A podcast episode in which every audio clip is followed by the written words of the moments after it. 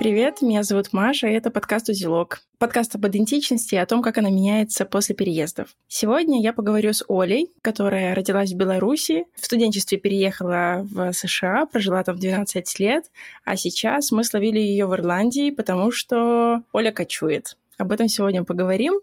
Одним из основных проявлений идентичности, о которых мы будем говорить, это мечты, призвания и как э, это понимание своего предназначения меняется после переездов. Привет, Оля. Привет, Маша. Расскажи немного о себе, чтобы слушатель понимал, где ты сейчас, почему, кто ты. Я Оля, мне 34 года, я женщина, я замужем, Моя карьера профессиональная сложилась в индустрии логистики, как ни странно, по нашему образованию, но в сфере информационных технологий. Для удовольствия в последнее время я люблю играть в гольф, или, вернее сказать, учусь играть в гольф, потому что это такая игра, которая, в принципе, заставляет тебя учиться на протяжении всей жизни.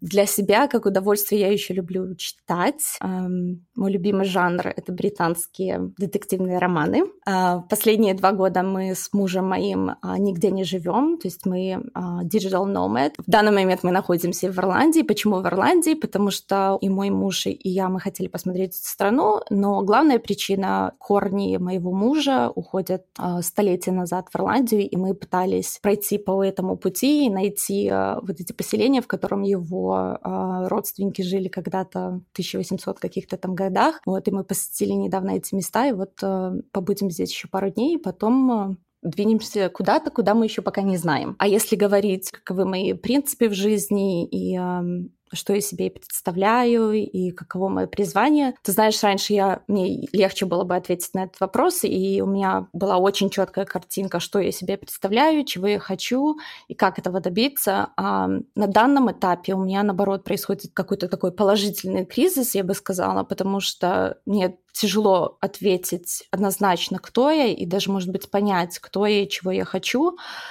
Вот, но это скорее такие стечения обстоятельств, и э, жизнь повернула меня на какой-то такой новый путь, и пока что я еще в таком состоянии понятия, как мне а, двигаться вперед и как мне как бы перегруппировать свои ценности для того, чтобы реализовать себя в будущем. Угу. И когда я думала о том, как же вот мой этот узелок менялся, но мне было тяжело понять, что больше на меня повлияло. Либо это переезд в другую страну, в другую культуру, либо это мой возраст и а, мой такой жизненный опыт, а, либо это мое здоровье, как оно поменялось, либо это мое семейное положение. Но я думаю, ответить так однозначно не получится. Мне кажется, это совокупность совокупность всех этих факторов. И, может быть, для того, чтобы объяснить, что я имею в виду, мне нужно было бы немножко рассказать о своей истории, как вообще, как я выросла, где я жила, чему я научилась и так далее. Давай поисследуем это. То есть, э, как ты упомянула, мы с тобой учились вместе, учились на логистов, и, вероятно, тогда были какие-то определенные представления, кем мы хотим стать, когда вырастем. Как у тебя это было и как это формировалось именно в Беларуси? Да, я родилась в Беларуси, и мне вообще безумно повезло, потому что мне удалось э, почувствовать этой белорусской жизни как городской, так и в деревне. И сейчас уже, будучи взрослым человеком, понимаю, что мне безумно-безумно повезло, потому что я могла вкусить вот этой белорусской жизни с разных точек зрения, то есть с точки зрения быта жизни в городе, я росла в городе Барановичей, и вот сельской жизни.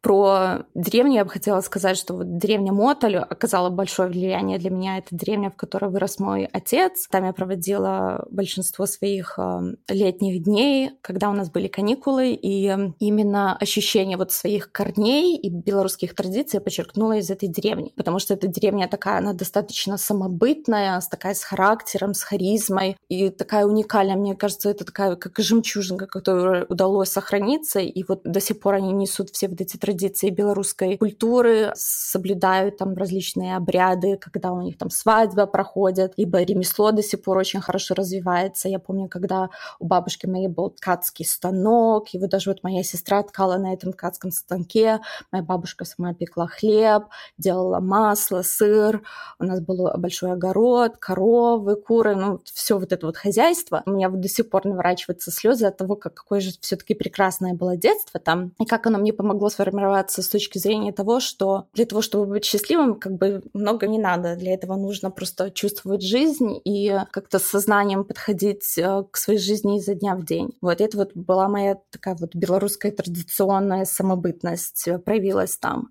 Мы жили в Брановичах, и когда я ходила в школу, потом уже вот в лицей, я стала думать, вот задумываться о образовании, выбрала логистику, так интересно, потому что это была достаточно новая тогда профессия, и, по-моему, были там третьим потоком только вот на маркетинге, да. И это была такая фишка, что всегда было классно поступить на какую-то профессию, вот, которая только-только открылась, потому что вот она горящая, не хватает специалистов.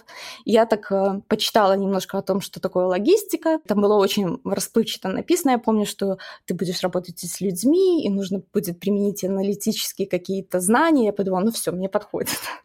Вот, так интересно получилось. Мы готовились к экзамену по финансам а, с нашей старостой, с Катей. Мы разговаривали о всем, чем угодно, только не о предмете, к которому надо было готовиться. Я помню, она мне рассказывала про Теслу, о том, что сейчас появилась такая электронная машина. Это был 2009 год, и что она очень хочет ее купить. И потом мы говорили, естественно, про Николу Теслу. Потом она стала рассказывать мне про Америку, потому что она уже в Америке побывала. И она мне писала эту страну как что-то такое, где все мечты сбивают нравится. То есть такая вот американская мечта, она вот как-то так мне это писала. И на меня этот разговор с Катей настолько повлиял, что я позвонила маме на следующее утро после экзамена, и я сказала, что я приняла решение, я еду в Америку. В принципе, так это и произошло. Вот. И мы тогда с семьей стали готовиться к моему переезду. Я получила колоссальную поддержку от своих родных, от своей семьи, от своих друзей, вот даже от одногруппников. Расскажи, о чем ты мечтала, когда еще не переехала? Когда я не переехала, когда я в Барановичах была, не, не училась еще в университете, у меня это такой механизм такой защиты был, либо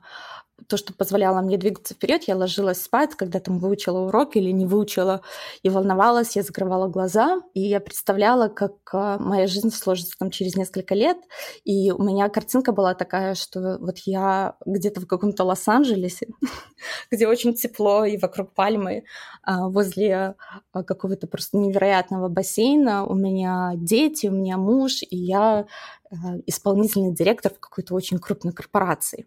И для меня это было таким показателем жизненного успеха на тот момент. И мне казалось, что вот это вот та жизнь, которую я хочу и в которой имеет значение. Вот такое вот у меня было представление. Э, это представление поменялось, но на тот момент, может быть, потому что я из а, такой скромной семьи, и у нас были какие-то ограничения там и, и финансовые, и по передвижению и так далее.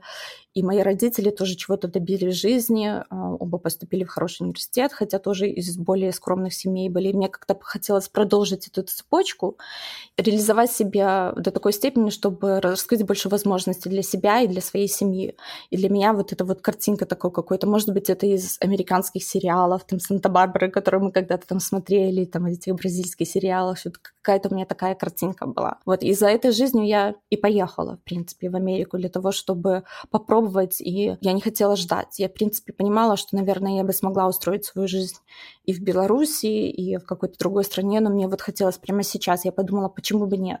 Я все бросила, как бы фигурально, и уехала в другую страну. Меня провожали все на самолет. Вот так получилось, что одногруппники меня провожали. Я помню, что вы мне подарили еще такие маленькие сувениры, которые я до сих пор храню. Один из них — это браслет, который вы, помню, сложились, мне подарили его, который я одела на свою свадьбу тогда, потому что он мне очень дорог. Я села в самолет, и я еще помню тогда, что это был мой первый перелет. Я никогда раньше не летала на самолетах, и мое представление о перелете было о том, что ну, это как пойти в ресторан. И я помню, что я делала самую лучшую одежду, которая у меня была. То есть были такие шортики, а, какая-то такая блузка. То есть одежда красивая, но неудобная у нас была пересадка в Варшаве, и уже когда в Варшаве мы приземлились, у нас задержали самолет на 14 часов. Американцы тоже сидели, ждали, чтобы сесть на этот самолет, и я смотрела, что они все одеты, знаешь, в таких свитшотах, просто в кроссовках, в штанах. Я поняла, что ну, я вообще как-то не вписываюсь. И я села в самолет, и я до сих пор помню эту картинку, когда мы подлетали уже к Чикаго, и я сидела возле окна, это была ночь, и я увидела огни Чикаго, улицы разбиты по таким квадратам, эти вот квадратики, которые светились невероятно невероятными этими огнями.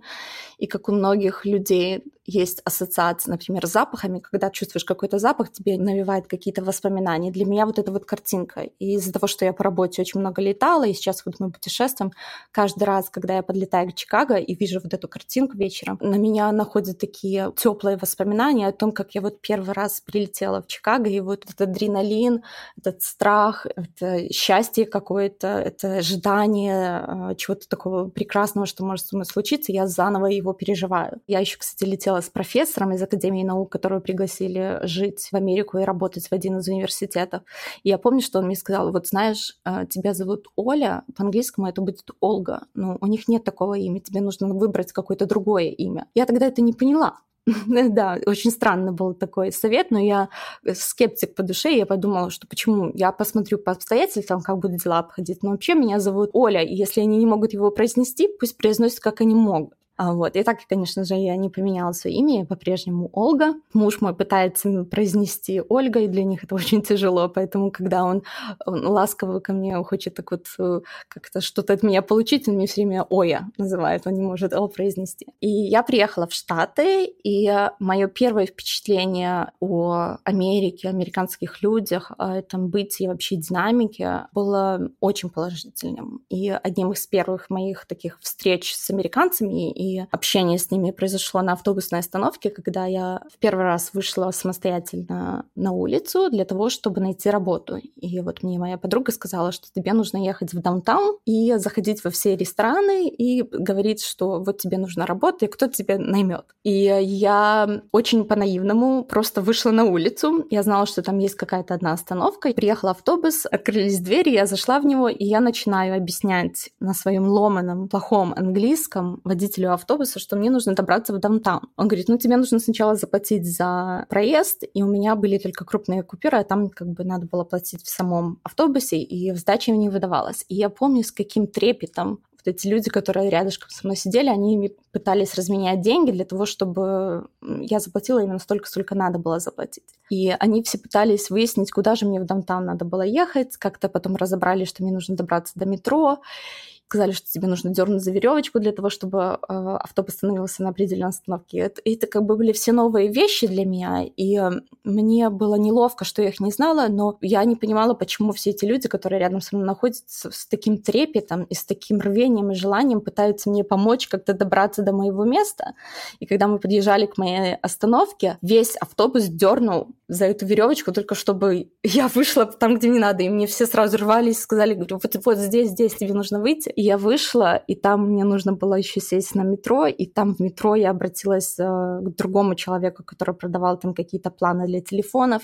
И я помню, где он где-то вырвал эту карту э, даунтауна Чикаго и говорит, ну, даунтаун же, он же большой, этот центр, куда тебе надо? И я судорожно пыталась на карте найти хоть какое-то место, которое я понимала, я видела там Миллениум Парк, о котором все знают, знаменитая такая точка в Чикаго. И я ткнула пальцем, сказала, вот мне туда надо. И наконец-то мне объяснили. Я туда доехала, я приехала в центр Чикаго, и я заметила, как люди по-другому себя немножко ведут, потому что, естественно, я была туристом, я приехала, я очень наблюдала за прохожими, я всех рассматривала, архитектуру, динамику города, и я не понимала, почему мне в ответ все улыбаются. То есть они не отводят взгляд, а все улыбаются. Я думала, что что-то может быть не так мной, я оборачивалась, думала, может быть, что-то позади меня идет какой-то человек, но они улыбались мне. И вот эти вот мои первые впечатления о том, как люди ко мне относятся с таким доброжелательным каким-то подходом, они все болели за меня и как-то переживали. Оно осталось со мной до сегодняшнего дня и оно помогало мне в течение всей моей жизни в Америке. Поэтому я очень благодарна за вот этот первый опыт, потому что мне кажется, он задал тон всей моей жизни в Америке моя вот эта мечта о том, что я буду работать в большой корпорации, я понимала, что я могу ее реализовать. Хотя я работала в ресторанах первое время. У меня этот опыт очень многое дал, во-первых, потому что я выучила язык. Во-вторых, я встретила очень много людей, э, клиентов ресторанов, которые расспрашивали меня, ну что ты сделаешь, какие у тебя дальнейшие планы.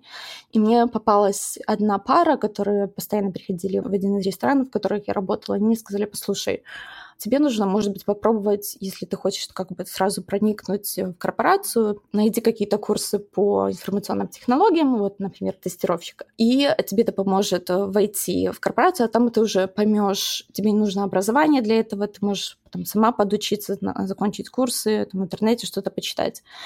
И потом, когда ты уже получишь эту работу, там ты уже разберешься, к чему тебе душа больше лежит. И я пошла по этому пути, э, я поступила в колледж, а потом в университет и получала образование уже в этой сфере, и в то же время начала работать в американской корпорации. И я стала очень много работать, но первое, для того, чтобы заполнить эти все пробелы, из-за того, что у меня не было опыта работы с технологиями, я хотела как-то повысить свой профессионализм, но потом со временем я поняла, что это не столько того, чего я не знаю там с технической точки зрения, это сколько общения с людьми и как э, строить команды, общаться, достигать общих целей.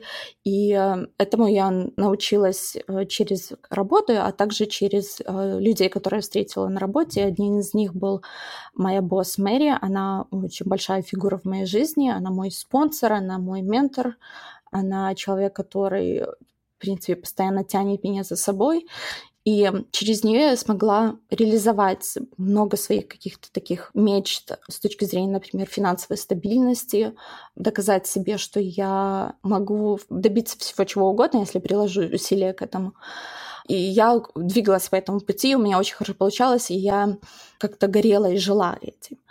Но этот момент очень кардинально поменялся в тот момент, когда я э, очень серьезно заболела помимо работы у меня было э, свободное время, которое проводила с друзьями, которые были и русские, и белорусы, и украинцы, и американцы. И я помню, как э, первое время мне очень хотелось слиться с американской культурой. И, возможно, это было из-за того, что у меня была какая-то такая неуверенность, и я хотела казаться своей среди вот этого общества ограничить себя из неловких ситуаций, когда я там чего-то не знала, там даже эта веревочка в автобусе, э, которой мне тоже надо было научиться. Эм, я не смотрела даже русские или белорусские или украинские фильмы, ни музыку, ничего. То есть я старалась как-то это больше так смотрела все вот эти знаменитые ситкомы 90-80-х американских и слушала музыку. Но этот момент, он, эм, он поменялся. То есть раньше я как-то хотела слиться с Америкой, а сейчас мне, наоборот, э, хочется проявлять свою идентичность белорусскую и, и нести с собой свою культуру, вот даже с точки зрения моего языка и произношения. Я очень стеснялась и хотела избавиться от акцента. А сейчас я, наоборот, им горжусь, и моя частичка, она дает мне еще больше харизмы, потому что через язык проявляется моя другая культура, которую люди тоже могут узнать через общение со мной. И, э, и вот это вот поменялось. Я вот даже вот обратно возвращаюсь там, к истории. Вот я люблю слушать Тамару Идельман. Для меня это, знаешь, это вот такие позывы из, из моего прошлого, которое понимаю для меня сейчас очень важно. Я не хочу его растерять. И когда мне говорят сегодня, что «Ой, Оля, ты уже американка, и ты уже много ничего не понимаешь, ты забыла», а меня это ранит, потому что я не хочу быть на сто процентов американкой. Но с другой стороны, когда мне в Америке э, кто-то приезжает, допустим, в Америку и говорит, что «Ой, мне Америка не нравится», и вот люди такие, я очень обижаюсь, и я начинаю защищать. То есть я уже такая, знаешь, половина американка, половинку белорусская, то есть у меня нет такой одной идентичности. И это вот очень сильно поменялось. Но тут интересный момент. У меня сложилось впечатление, что ты начала ценить эту свою белорусскую сторону, уже прожив там много лет. То есть вначале ты тянулась ко всему американскому, только потом вернулась к своему да? Да, и ты знаешь, где-то я, я не помню, где это прочитала, но а, там говорилось о том, чтобы для того, чтобы посмотреть на свое наследие, посмотреть на свою культуру и на свои корни, для этого нужно уехать из страны, для того, чтобы почувствовать и поскучать а, по-настоящему, потому что у тебя уже сегодня нет, для того, чтобы осознать, насколько оно важно для тебя. Я думаю, вот это именно это со мной и произошло. И как складывался дальше твой путь к позиции исполнительного директора? Я понимала, что мне нужно двигаться по карьерной лестнице, и вот э, у меня как-то получалось очень быстренько продвигаться из одной позиции в другую, а, но, к сожалению, это очень резко поменялось, когда я сильно очень заболела. Вообще был очень тяжелый момент, это было в 2017 году. Очень э, много событий произошли в один момент. Сначала приехала моя мама с сестрой в Америку на один месяц. Вот они пожили, я была очень занята с ними, там, с развлечениями. Потом мой э, парень на тот момент, вот сейчас муж сделал мне предложение. Потом умерла моя бабушка из этой деревни Моталь. А, умерла наша собака, которая с нами жила, и а, я узнала, что у меня рак яичников. Я ходила постоянно на проверку к женскому врачу, и а, так получилось, что у меня выросла киста, которую вырезали, и она оказалась злокачественной. И это, естественно, был огромный шок для меня, и это было очень тяжелое время. Ты понимаешь, что это жизненно меняющее такое событие. Я постоянно думала о смерти, что все, как бы, это может быть мои последние дни. А, потому что особенно в начале как бы дела не, не шли хорошо. У меня были осложнения, потом надо было сделать еще одну операцию, и я проходила потом а, химиотерапию. И вот в это время я стала задумываться очень плотно о своем наследии. Я думала о том, что вот мой исполнительный директор, вот это моя мечта о том, что у меня будет главная такая большая должность, а, оно как-то развеялось и казалось таким нелепым и таким бессмысленным, что если моя мечта уже кажется такой абсолютно незначащей для меня сейчас, как же говорить уже о остальных вещах, которые меня окружают? И в тот момент э, очень многие мои мировоззрения поменялись, и э, я стала задуматься о том, что же останется после меня. Но в тот же момент я понимала, что вот это постоянное состояние страха, что со мной может что-то произойти, и потом мои родственники, мои друзья будут страдать от того, что меня нет. Мне хотелось как как-то вернуться в нормальное состояние. И как-то иронично так получилось. Вроде бы я и поняла, что я не хочу рваться за работой, и это не самое важное. Но, с другой стороны, мне хотелось вернуться в нормальное состояние. И а, когда я еще даже еле-еле ходила, я стала работать э, из дома, и потом я даже села в машину, хотя я была в очень плохом состоянии, и вот доехала до работы. Для меня это было такое наше достижение, и вот показатель того, что вот я возвращаюсь обратно в свою жизнь. И я вернулась на работу, и слава богу, моя химиотерапия и операции были плодотворны, и на сегодняшний день э, здоровье мое в норме. Но на тот момент я очень сильно ударилась с работы, потому что для меня это было как защитный механизм а, чем-то себя занять для того, чтобы не разрешать себе думать о том, что же со мной произошло. То есть правильно понимаю, что это уже не было вот э, стремление к той карьере, к какому-то достижению? Мне просто хотелось забить свою голову чем-то другим. И я ударилась в работу очень сильно. У меня была работа на тот момент я уже работала в другой компании, мне сделали повышение, и э, я взяла очень тяжелый проект, который еще требовал от меня постоянно находиться в дороге. То есть я мало того, что была занята работой, я еще и дома, в принципе, не была никогда, я путешествовала и у меня не было свободного времени ни на что. И я в таком состоянии находилась очень долго, с 2018 года, вот получается, по 2020 год. Два года я очень, очень много работала. Потом я взяла перерыв. Я съездила в Беларусь а, на два месяца. Это были одним из самых лучших два месяца, которые я провела в своей жизни, потому что я наконец-то увидела всех твоих а, родных, а, смогла провести много времени с, со своими родителями, своими племянниками, со своей сестрой. Вот. И потом я вернулась обратно в Штаты, и опять-таки я пошла на работу, и опять-таки я взяла себе новую должность, и еще одно, еще одно повышение, и много очень работала. И потом наступил такой момент, когда я поняла, что так, ну, все вроде бы здоровье мое в норме. Сейчас я могу думать о будущем. То есть раньше я даже не могла себе представлять там, о том, что со мной будет там, через месяц или что-то планировать. А сейчас я себя довольно хорошо чувствую, и я поняла, что мне, наверное, немножко стоит э, притормозить и задуматься о том, покопаться в себе, что со мной произошло и куда я вообще лечу с такой скоростью. И в тот момент мы уже с мужем один год были в этом состоянии digital nomad, вот этого кочевания. А расскажи немножечко об этом. Как вы решили оставить свое место, свою квартиру или свой дом в Чикаго и начали ездить по разным штатам? У нас было такое желание попробовать этот стиль жизни уже, в принципе, какое-то время. Особенно у моего мужа, потому что у него большая была тоже карьера, и он гораздо старше меня, и он очень много работал, у него никогда не было перерывов. И в прошлом году он решил уволиться со своей работы и взять перерыв. И тогда еще шел ковид, и очень такой интенсивный. И он сказал, послушай, что мы будем а, за закрывать себя в одном помещении, почему бы нам не, не сложить все наши вещи на склад, не загрузить машину и не посмотреть различные штаты Америки и пожить в разных местах. Мне идея это очень понравилась, тем более э, есть возможность там снять какое-то маленькое жилье, допустим, на природе, нежели там в городе, не имея возможности никуда выходить. И мы, в принципе, так и сделали. То есть мы 31 декабря, я помню, 2019 года я загружала все в машину, мы ее разгружали, я помню, очень устала. В Америке Новый год не так празднуется активно, как э, он празднуется в Беларуси. И мы 1 января а, мы выехали, и в таком состоянии мы уже находимся вот второй год. Уже почти два года мы постоянно ездим. Раньше мы ездили на машине, потом у нас лиз на машину закончился, мы машину свою сдали, и потом мы уже добирались там на самолете, либо там снимали машину.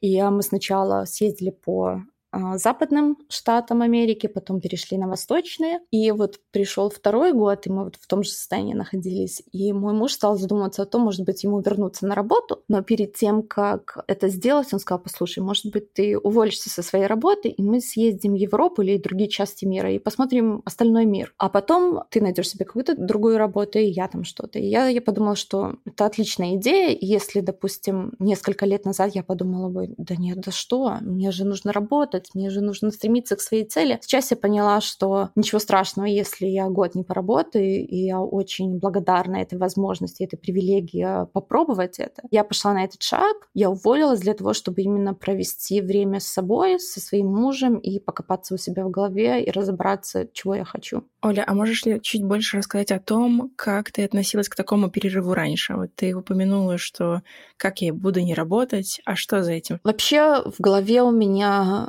как у многих, мне кажется, сложилась такая стигма, что для того, чтобы реализовать себя в жизни, мне нужно очень много работать и показать всем, включая себя, что я приношу пользу обществу, и я способна сама себе обеспечить, и не дай бог кто-то там подумает, что я там иждивенкой, либо там паразит и пользуюсь другими, а сама не приношу никакой пользы. И вот у меня было такое мнение о себе, и я не разрешала себе дозволить никакую там слабинку, не дай бог, что кто-то там что-то подумает. И сейчас, мне кажется, это поменялось из-за болезни, из-за того, что понимаю, что ценность абсолютно не в этом заключается. Но это еще приходит с возрастом. Мне кажется, это не, не, не я одна такая, кто приходит к этому понятию уже с возрастом.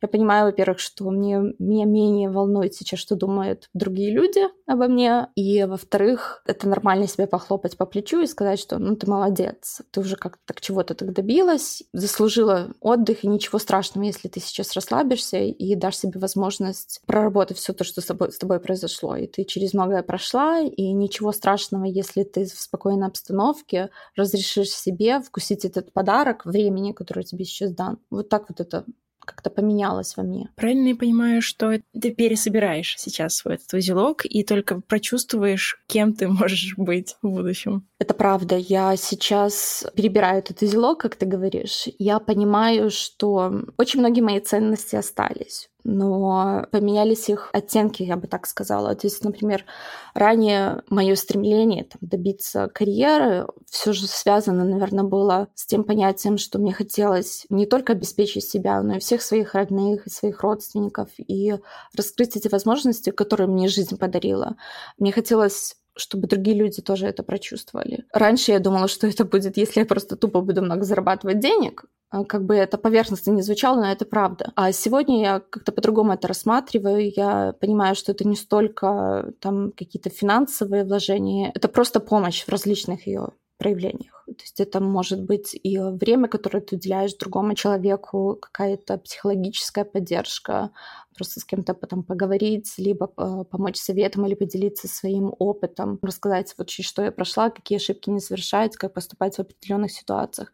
Вот это меняется даже, допустим, помощь родителям и э, своей семье. Я уже как-то им помогла немножко, я понимаю, что сейчас я бы хотела по-другому их поддерживать. Мне больше хочется проводить с ними времени, больше, больше им звонить и как-то сблизиться с ними. Для меня это сейчас важнее, гораздо более, нежели там какие-то другие вещи, предметы, которые можно купить в магазине. Звучит очень много о том, что важно кому-то помогать. А самопомощь, что, что за этим? Когда ты помогаешь другим людям, что получаешь ты? Во время своей болезни я поняла, что, например, из-за того, что у меня нет возможности иметь своих детей, и э, процесс усыновления больных раком, он очень тяжелый, и это вообще тяжелая тема и больная для меня, я стала э, больше задумываться о своем наследии, о том, что останется после меня. Время проходит, а воспоминания остаются. И мне хотелось построить дальнейшую свою жизнь после болезни таким образом, чтобы что-то от меня осталось, и это были либо какие-то хорошие воспоминания, либо какие-то мои действия и усилия, которые вложились и дали свои какие-то плоды и продолжают жить таким образом в других людях. И мне кажется, Америка и вот мой переезд а, мне в этом очень помогли еще тоже, потому что мне очень содействовали, за меня болели очень многие люди. Например, один из моих владельцев ресторана, в котором я работала, у меня было несколько работ а, в одно время. Мне нужно было добираться с одной работы на другую. Он мне сказал, тебе нужно купить машину, но мне не хватало денег. И он мне одолжил 2000 долларов, потому что мне не хватало, чтобы я купила машину. То есть для меня это какие-то были такие непонятные вещи. Я не понимала, почему незнакомые люди мне помогают. И это невероятно приятное ощущение того, что ты, ты веришь в человечность. Через такие поступки твоя вера в человечность, она э, укрепляется. И э, когда я встречаю людей, которые эта вера умирает, мне хочется их приподнять, дать им почувствовать то, что прочувствовала я. И это именно проявляется вот через помощь людям. Говорят, что, может быть, не стоит говорить о своих каких-то таких волонтерских движениях, но я считаю, что, может быть, нужно говорить э, для того, чтобы это считалось нормой людей. И в Америке это очень распространено, волонтерство. То есть это считается твое, это как долг для того, чтобы себя реализовать в жизни. Там даже вот на LinkedIn ты видишь, что в профиле люди упоминают свое волонтерство в различных организациях. И этому началось именно вот в Америке. И я хочу через свое призвание и свое наследие именно вот принести это для того, чтобы я вложила свои усилия, свое время и свои старания в других людей, так же, как это вложили в меня. Это не столько даже вот про этот космос, когда ты говоришь, что ты пошлешь, что тебе и вернется. Ко мне очень много вернуться, и сейчас я хочу это послать. Но это вот еще мне хочется, чтобы мои действия как бы жили в благосостоянии и благополучии других людей. И как это сейчас проявляется? Ну, во-первых, я перестала работать, э, то есть я уволилась, э, и мы сейчас можем путешествовать. Я больше сейчас вот задумываюсь о том, куда же себя применить и в какой сфере наиболее я смогу себя реализовать. И наше путешествие, вот это в состоянии неработания двоих нас, мы начали с э, волонтерства. Мы поехали в Польшу.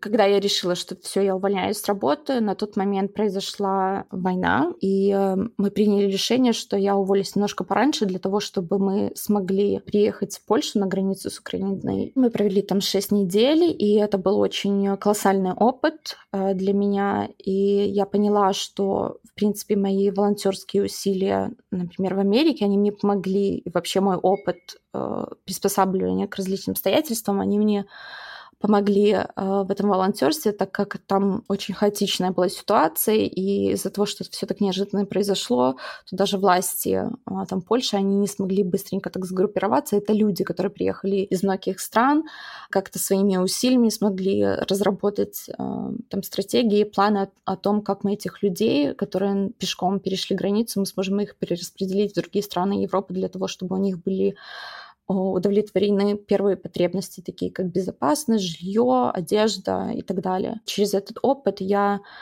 как бы нахожу себя, и я понимаю, э, какая сфера мне помогает наиболее реализоваться. Ну да, звучит так, что именно помощь другим приносит тебе самой больше всего пользы и удовлетворения. Да, то есть это такое эгоистичное ощущение, потому что, ну, ты вроде бы как-то делаешь кому-то хорошо для того, чтобы себе быть хорошо, но все же, ну, даже если так, да, то есть это такое, знаешь, и мне помогает, и этому человеку это тоже помогает. Раньше я ориентировалась больше на вот, по состоянию болезни, я очень много общалась с людьми, которые переживают эту же болезнь, и у меня всегда был один такой человек, с которым я плотно поддерживала отношения, и мы вот друг друга поддерживали. И я вот когда была в этой сфере, а сейчас ввиду того, что произошли эти события, вот как-то все это ушло больше помогать иммигрантам, и вот с моим опытом я, я тоже, мне кажется, больше могу вложить в этой сфере. И э, на данный момент я общаюсь с некоторыми людьми, с которыми я познакомилась через это волонтерство, и как бы помогаю им э, и словом поддерживающим, и э, какими-то другими средствами им реализоваться уже в каком-то другом, другом месте. Я вообще вижу, что у тебя всегда помощь другим была чем-то очень важным. Раньше ты думала о семье, и просто средство было другое, да? То есть ты думала, что чем больше денег я буду зарабатывать, тем больше я смогу помочь. Не знаю, согласна ли с тем, что я говорю? Да, я понимаю, о чем ты, и э, ты правильно говоришь, и скорее всего это потому, что вот мое осознание этого узелка, про который ты, э, ты говоришь в своем подкасте, оно у меня э, тоже поменялось. Если раньше я представляла себе, что вот когда я приехала в Америку, мой узелок был очень скромный. Мне казалось, что вот совсем у меня, у меня совсем чуть-чуть со мной есть. И вот мне нужно его пополнять. Но сейчас, на сегодняшний день, я понимаю, что мой узелок был бесценен. Он был заполнен просто, не знаю, там, бриллиантами и изумрудами, потому что я приехала в Америку а, человеком на тот момент здоровым, с образованием. У меня были родители, которые, семья, которые меня поддерживали, а, друзья, и это огромные ценности и привилегии, которыми мы наслаждаемся изо дня в день, но мы не понимаем, насколько они важны, нежели другие какие-то обстоятельства или возможности, которые тебя окружают. И когда я в Америке, например, ездила на работу, я все время проезжала через один мост, под которым жили бомжи.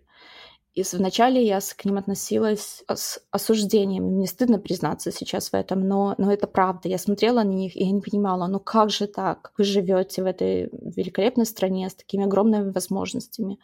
Как же вы не можете вырваться из этой ситуации для того, чтобы устроить свою жизнь? А сейчас я понимаю, что это скорее они оказались э, в таких обстоятельствах, и у меня были огромные преимущества над ними, потому что я выросла в очень благоприятных условиях а, по сравнению с этими людьми. И у меня были такие привилегии, которые, у которых у этих людей нет. У меня не было никаких независимостей, ни проблем со здоровьем, каких-то психических расстройств. И вот этот узелок, про который ты говоришь, я сейчас понимаю, насколько он был богат и э, насколько мне повезло, что он у меня есть. И когда мы говорим о помощи людям, мне хочется наполнить или помочь понять другим людям, чем нужно наполнять вот этот узелок. И мне хочется поделиться с ними своим опытом и сказать им, что все вот эти все возможности, которые вокруг вас, они у вас есть, но вам нужно сначала разобраться в самом себе и какие-то такие основы, которые мне были даны, а, познать их и создать им, может быть, дать им возможность, например, почувствовать, что ты любим, или что у тебя есть э, средства безопасности, либо что у тебя есть еда и одежда. То есть какие-то такие потребности, которые мне казались скромными. На сегодняшний день, мне кажется, они огромными. Оля, а сейчас у тебя период сабатикал. Есть время на то, чтобы самой поразбираться, что тебе нравится, что нет. Чем ты сейчас занимаешься для себя? Я сейчас в таком состоянии, когда я разрешаю себе заниматься всем. Если раньше я, допустим, находила себе отговорки, что, ну, вот у меня нет времени попробовать это или то, сейчас я разрешаю себе все. Вот, например, гольф. Э, я учусь игры гольф, гольф со своим мужем, и очень много времени у нас на это уходит. Я очень много читаю. А, я опять начала рисовать. Такое рисование — это один предмет, который я взяла в колледже в Америке. Я почему-то все время думала, что я рисовать не умею, но у меня как-то так неплохо получается. Я решила опять почерпнуть в это а, увлечение и посмотреть, что из этого получится. Также я пробую раскрыть какие-то свои неуверенности. Например, когда мы встречаем незнакомство в этих различных странах, которые мы посещаем, я, если раньше, допустим, никогда первая не начинала разговор, сейчас я могу там запросто кому-то подойти там в магазине или там либо в баре и начать разговор с кем-нибудь. И иногда я даже такую маленькую закруточку там сделаю, что я могу себе там, представить совсем другим человеком. И потому что я, даже человек меня не знает, с которым я только что познакомилась, и я могу там хохотушкой показаться, либо там человеком очень серьезным, там, да, либо наоборот, там очень таким бессвязным, расслабленным. Я получаю просто большое удовольствие от этого маленького эксперимента. Также я очень много гуляю, а, одна а, наслаждаюсь природой, мы практически все время проводим а, на природе. Это навевает на меня такую ностальгию по моей жизни в Беларуси, когда мы тоже были больше приближены а, к природе и по детству, по моей семье. Я вот чувствую какое-то такое воссоединение, получаю от этого большое удовольствие. Угу. Если возвращаться к тому э, пониманию своего призвания, э, которое у тебя было в Беларуси, возвращаемся к исполнительному директору, очевидно, что э, это ощущение поменялось в Америке, сейчас уже все не так. А если что-то, что с тех белорусских времен еще осталось? Какие-то ценности, понимания о себе и о своей мечте, о понимании себя в жизни? Для меня, наверное, это понятие того, то, что мне было дано в жизни, я почему-то все время думала, что я чего-то добиваюсь вопреки. А сейчас я понимаю, что все, что у меня в жизни произошло, это произошло благодаря тому, что мне было дано. И мне кажется, вот эти ценности были заложены во мне именно в жизни в Беларуси. И я вот жизнь со своей семьей, с друзьями, в деревне, вот эта природа, самобытность, наша культура. Мне кажется, вот эти ценности во мне были заложены в моем детстве и в моей юности, и меня сформировали как личность. Это во мне осталось, и я это только вот сейчас понимаю, что это не преграды, которые произошли со мной, а именно те привилегии и ценности, которые были заложены во мне в самом начале моей жизни. О чем сейчас мечтаешь? Быть счастливым человеком. Это моя мечта, это моя цель. А, я понимаю, что ну, в понятие счастья все входит. Здоровье свое, своих родственников, близких, но, знаешь, недостаточно просто выжить и пережить болезни, выжить и победить ее, потому что это будет бессмысленно просто проживать какую-то жизнь, который не приносит удовольствия. Я хочу жить жизнь, которая наполнена положительными даже не положительными, а офигенскими эмоциями и э, событиями, и чувствовать себя просто в полной гармонии счастливым человеком. А что бы ты порекомендовала слушателям, у которых либо сейчас формируются вот эти мечты и представления о своем призвании, что я хочу вообще в жизни, кем стать, либо те, у кого были определенные понятие о себе, а сейчас это все меняется. И уже вот, может быть, у кого-то есть похожий период сейчас, как у тебя, да, время для переосмысления, пере, пересбора. Как ты назвала это рефакторингом? Я бы сказала этим людям, что на моем примере вы понимаете, что вы не одни в такой ситуации, и это нормально. Ни, ни в коем случае не вините себя за это состояние. Видите, мне 34 года, если я там 22, у меня было четкое понятие, через 12 лет у меня это понятие уже не, совсем не четкое. И э, я бы сказала, что это нормально, вы не одни, это, это пройдет, разрешите, дайте себе время разобраться, не гоните себя. Мне кажется, это прекрасно, что это с вами происходит, потому что только дураки не меняются. Мы все переживаем какие-то события, которые формируют нас и помогают нам понять э, лучше, чего мы хотим. И э, даже вот этот э, подкаст, в котором я сегодня участвую, он мне, я понимаю, что он мне помогает больше в себе разобраться. И как практически, я люблю практические советы, может быть, проведите в своей голове такой же подкаст сами с собой, задайте себе вопросы и чисто на них ответьте. Может быть, даже поспорьте с собой, потому что в споре рождается правда. Возможно, вы узнаете что-то новое о себе и поможет разобраться лучше в том, чего вы хотите. Там, сходите на прогулку и проведите этот такой разговор сами с собой. А, мне кажется, это сможет вам помочь хоть чуть-чуть э, лучше разобраться, что происходит, но важно дать себе время и не гнать себя, и не винить за то, что вы находитесь в таком состоянии, потому что это абсолютно нормальное явление. Но вообще я хотела бы сказать о том, что здоровье очень важно, я считаю своим долгом упомянуть всем, что это очень важно ходить к врачу и проверять, сделать все анализы и делать скрининг на различные болезни, потому что ранее диагностирование спасает жизни, и это факт. И я знаю, что вы это слышите постоянно, но я хотела бы на своем примере показать, как же это важно ранее, в ранней стадии обнаружить болезнь для того, чтобы просто выжить. И э, мой совет такой, сходите к врачу, если вы откладывали какие-то такие приемы врача, которые вы должны были сделать, э, завтра позвоните, запишитесь и сделайте. Это вам будет потратить пол вашего дня, но, может, возможно, спасет вашу жизнь. Я сейчас ловлю себя на мысли, что я так, ну, понимаю, что да, я хотела сходить к каким-то врачам, и думаю, ну да, ну да, ну можно отложить немножко. Вот-вот. Наша жизнь движется вперед не только вопреки, а скорее благодаря. Спасибо большое, Оля.